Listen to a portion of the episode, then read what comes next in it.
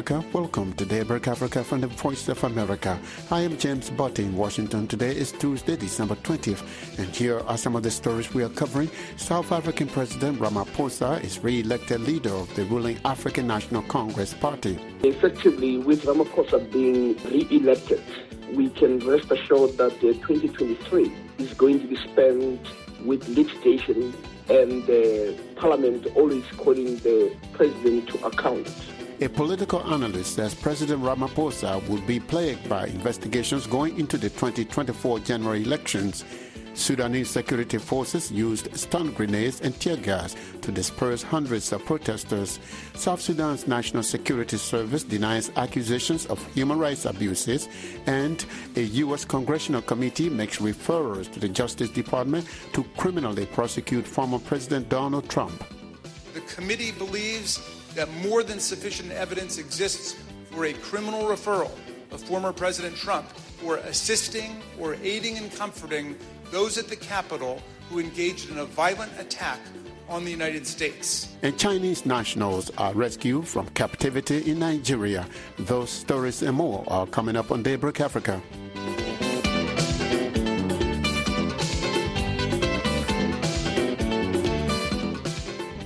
In South Africa, President Cyril Ramaphosa has retained leadership of the governing African National Congress, the ANC, at the party's elective conference in Johannesburg. His re-election mandates him to take the ANC into national polls in early 2024 and to continue his fight against corruption. But, as Darren Taylor reports, the conference has revealed an ANC in sharp decline, racked by infighting.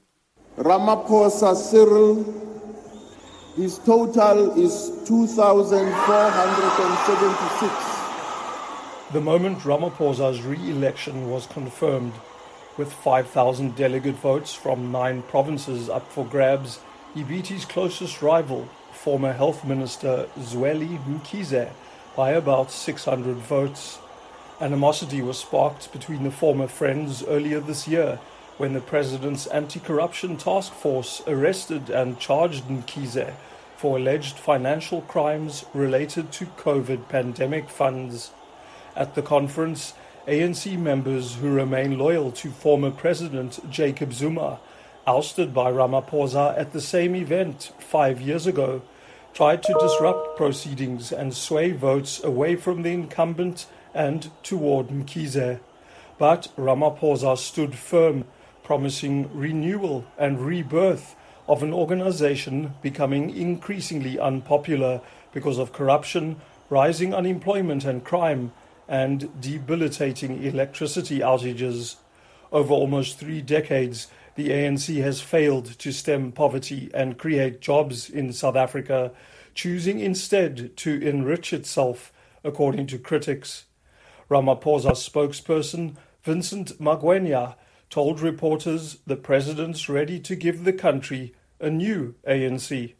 We feel extremely energized that the president will be able to accelerate the institutional reforms as well as the economic reforms that he has initiated and undertaken. And some of those reforms have started bearing fruits.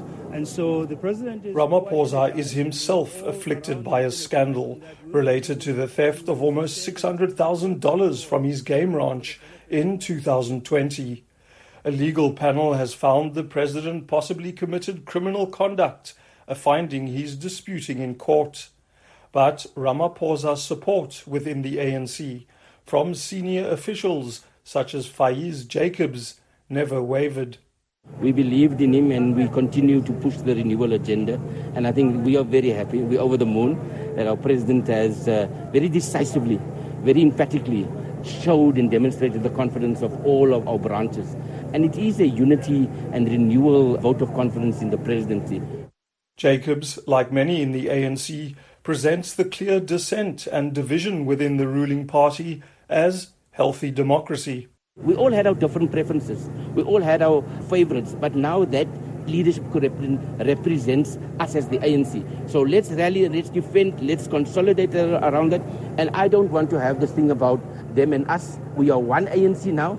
But even top party members say the internal power struggles many to do with who controls government money, are destroying the ANC.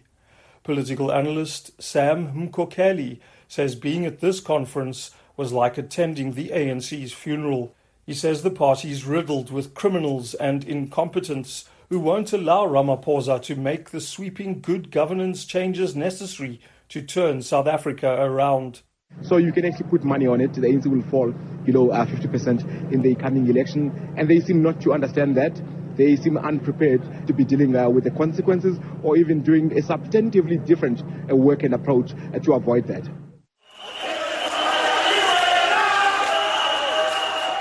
Bad feeling between rival camps in the ANC was evident well after results were announced.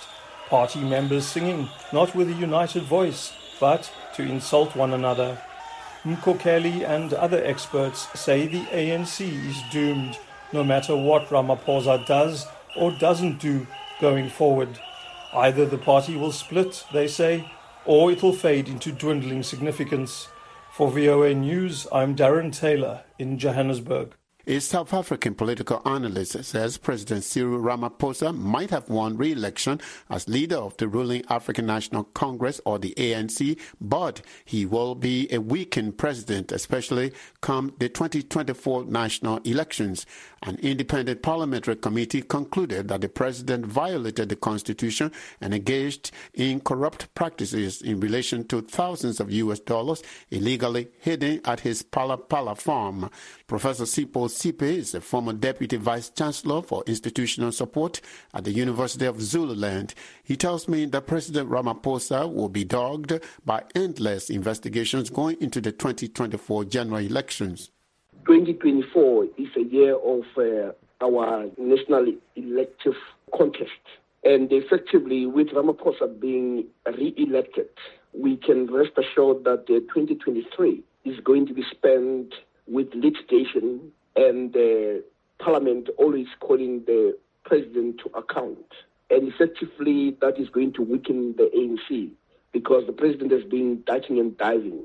And what we are having is that you have a, a president who's being investigated by a number of uh, bodies, from the South African Reserve Bank to the South African Revenue Service to the police and also Parliament. But also, when one looks at uh, the votes themselves, you'll see a party that is heavily divided. There's uh, excitement by Ramaphosa's camp, but they, they also know that you have a Phala matter. At the same time, one could also say this represents Ramaphosa with an opportunity to strengthen his team, uh, to reshuffle cabinet, to have only the people that he knows are supporting him. Professor, you mentioned the next national elections are 2024. So, with the re election now, does this make President Ramaphosa stronger nationally? And let's say, what would it do internationally given the controversy with which he won? Well, I don't think uh, internationally he is strong, neither do I think he is strong in the country. He may be strong in the party, but the opposition parties who are in a majority are willing to take a mileage out of this Phala Phala controversy. It's going to be embroiled in litigation, and they, they've already gone to the courts. And there's going to be, Parliament is not going to stop. It is still going to raise this issue. So we're going to see a number of motions of no confidence uh, being preferred against him in Parliament. And you're also going to have society that is saying the president cannot behave as if he's above the law. And all those things are going to weaken the presidency of the ANC. He may be strong within the ANC, but he will not be strong in terms of uh, the people in this country, the voters. Before I let you go, Professor, the future of the ANC, the fact that uh, President Ramaphosa has been re-elected, was it based on personal loyalty or what is the ANC commitment to principle? I mean, which type of ANC is moving forward now? Well, the many members of the ANC have been on the Twitter space saying they are done with the ANC. They are saying this is not the ANC that they supported over the years. But we also see the voters themselves. Uh, the ANC used to enjoy support uh, throughout every corner of South Africa. and the numbers have been dwindling, and last year they were plummeting. So effectively, the ANC as a liberation movement has somehow ceased to exist. It is now constituted by people who are more power mongers than people who are going to take positions on the basis of principle. But at the same time, we also have a party that has also failed in terms of all its promises. Professor, thank you always for your analysis. Yeah, thank you very much. Professor Sipho Seepe is a political analyst and former deputy vice chancellor for institutional support at the University of Zululand. You are speaking with me from Johannesburg. The congressional committee that investigated last year's January 6 riot at the U.S. Capitol recommended on Monday that the Justice Department criminally prosecute former President Donald Trump. The committee accuses former President Trump of trying to illegally scheme to upend his 2020 election loss to Democrat Joe Biden and promote violence to stay in power. In a first in U.S. history, the House of Representatives panel, seven Democrats and two anti-Trump Republicans unanimously urged prosecutors to file four charges against the former U.S. leader. The committee charged Trump who left office in January 2021 with inciting or assisting an insurrection, obstruction of an official proceeding of Congress as it met to certify Biden's win, conspiracy to defraud the United States, and conspiracy to make a false statement. Here is Representative Jamie Raskin, Democrat of the state of Maryland. The fourth and final statute we invoke for referral is Title 18, Section 2383. The statute applies to anyone who incites, assists, or engages in insurrection against the United States of America and anyone who gives aid or comfort to an insurrection. An insurrection is a rebellion against the authority of the United States. It is a grave federal offense anchored in the Constitution itself, which repeatedly opposes insurrections and domestic violence, and indeed uses participation in insurrection by office holders as automatic grounds for disqualification from ever holding public office again at the federal or state level. Anyone who incites others to engage in rebelling, assists them in doing so, or gives aid and comfort to those engaged in insurrection is guilty of a federal crime. The committee believes that more than sufficient evidence exists for a criminal referral of former President Trump for assisting or aiding and comforting those at the Capitol who engaged in a violent attack on the United States. The committee has developed significant evidence that President Trump intended to disrupt the peaceful transfer, transition of power under our Constitution. The president has an affirmative and primary constitutional duty to act to take care that the laws be faithfully executed that was Representative Jamie Raskin, Democrat of the state of Maryland. The panel also referred five other Trump allies, Mark Meadows, Trump's final White House chief of staff, and lawyers Rudy Giuliani, a former New York mayor, John Eastman, Jeffrey Clark, and Kenneth Chesebro for potential prosecution for actions that the committee said warranted a Justice Department investigation. All has sought to overturn election results to keep Trump in power.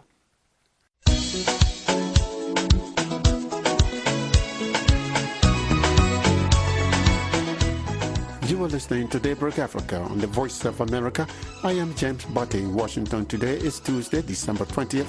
For more Africa news and features, visit our website at voaafrica.com. Connect with us on all social media platforms. We are on Facebook, Twitter, and Instagram.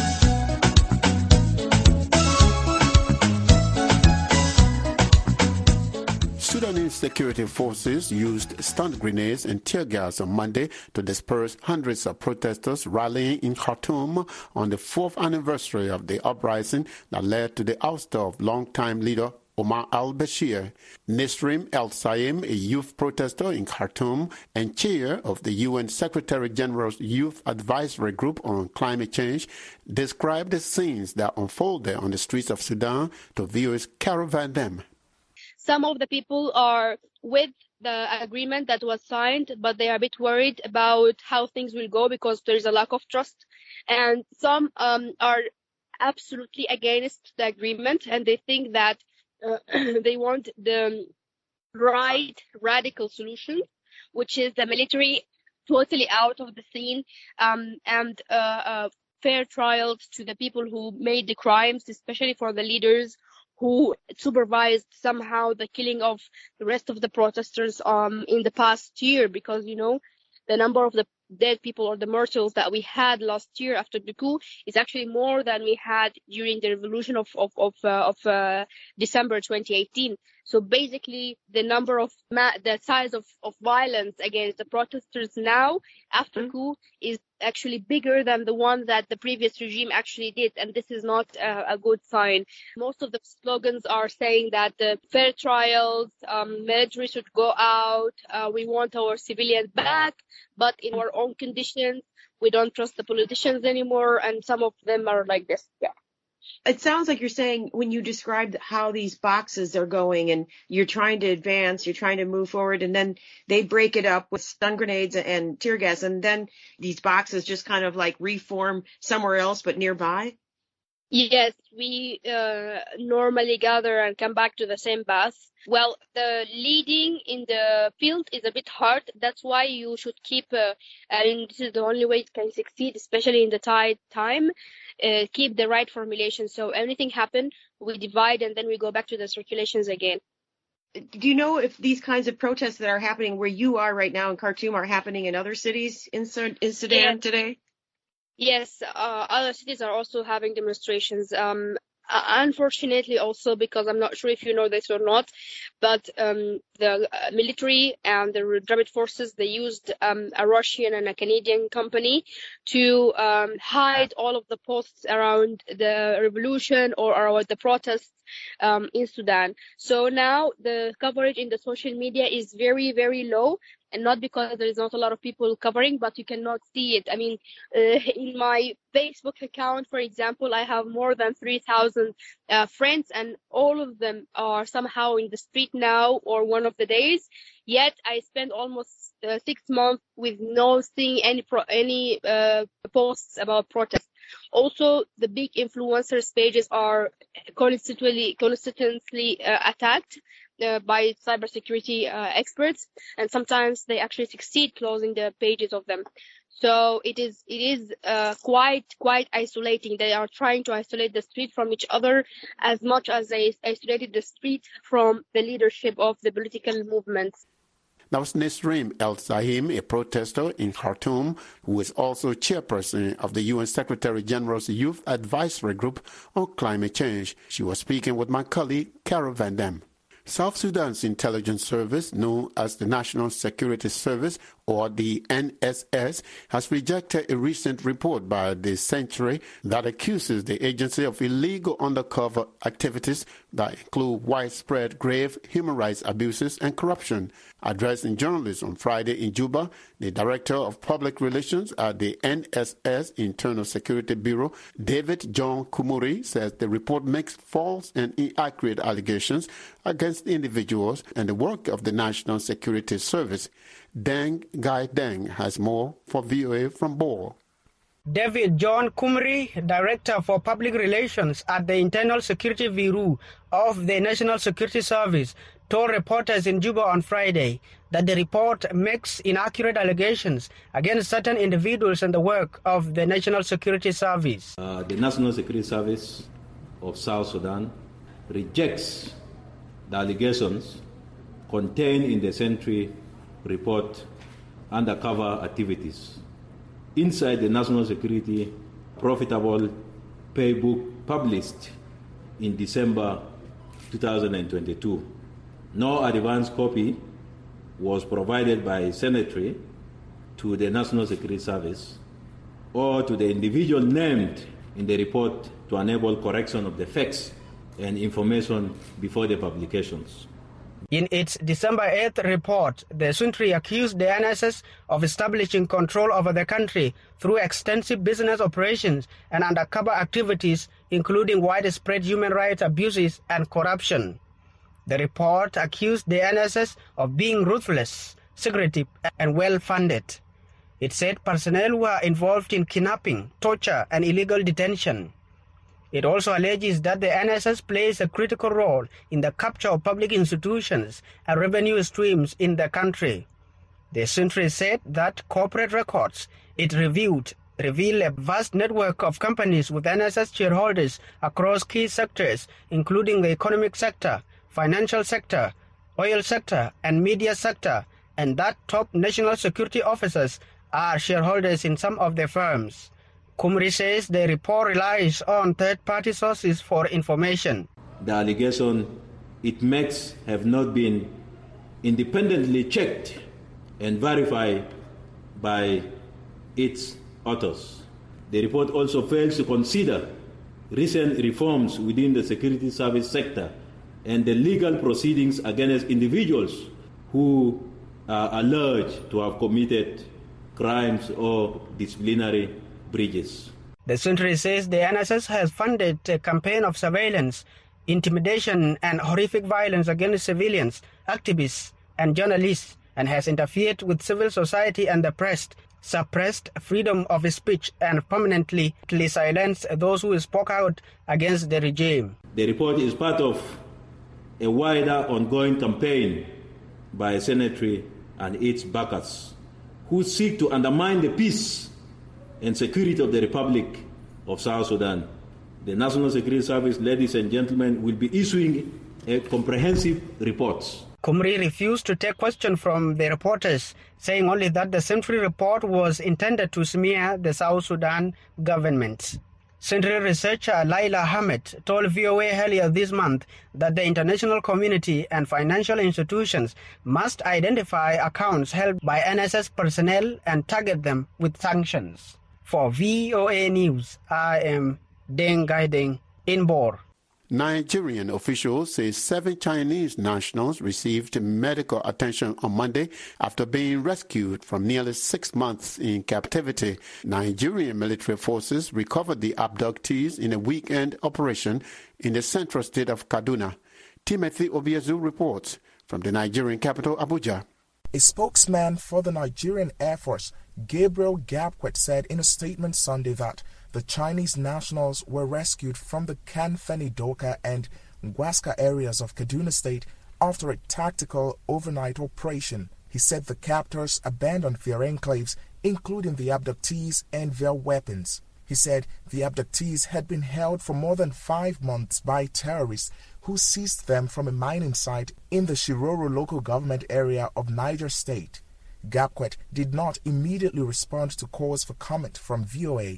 In a statement Monday, Niger State Governor Abubakar Sani Bello praised the Air Force for the rescue and said authorities will continue to collaborate with all security forces in the state to ensure citizens are safe and secure.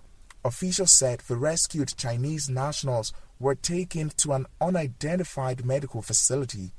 During the June attack at the mining site, at least 22 security operatives were killed including police and the military. Nigeria's central and northwestern states have seen increasing incidents of attacks by armed groups known as bandits. On Monday, a local government spokesperson in the Kaura area of Kaduna State told Lagos based Channels Television that armed men killed at least 37 people in an attack Sunday and burned down more than 100 houses. Police have not commented on the development, but security analyst Chidio Major blames the violence on the July escape of hundreds of inmates from the Abuja prison. When that uh, jailbreak happened, and you were told that tens and tens of terrorists who were being held there escaped, where do you think they went to? Because they uh, would not be told that they'd be arrested. So they may have gone to reactivate their terrorist cells. So it becomes very, very possible it becomes very, very understandable if somebody begin to put two and two together. For more than 13 years, Nigeria has been battling Boko Haram and other insurgent groups in the country's northeastern region. An estimated 300,000 people have been killed in the crisis. Timothy Obiezu for VOA News, Abuja, Nigeria. And that's it for this Tuesday, December 20th edition of Daybreak Africa.